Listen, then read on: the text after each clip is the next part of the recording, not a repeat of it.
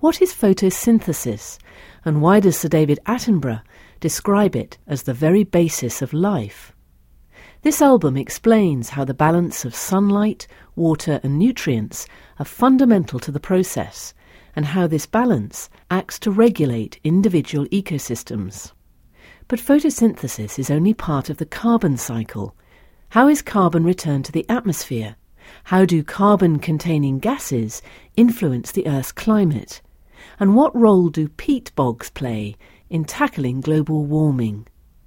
This material forms part of the Open University course S396 Ecosystems.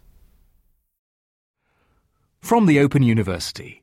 For more information, go to www.open.ac.uk forward slash use.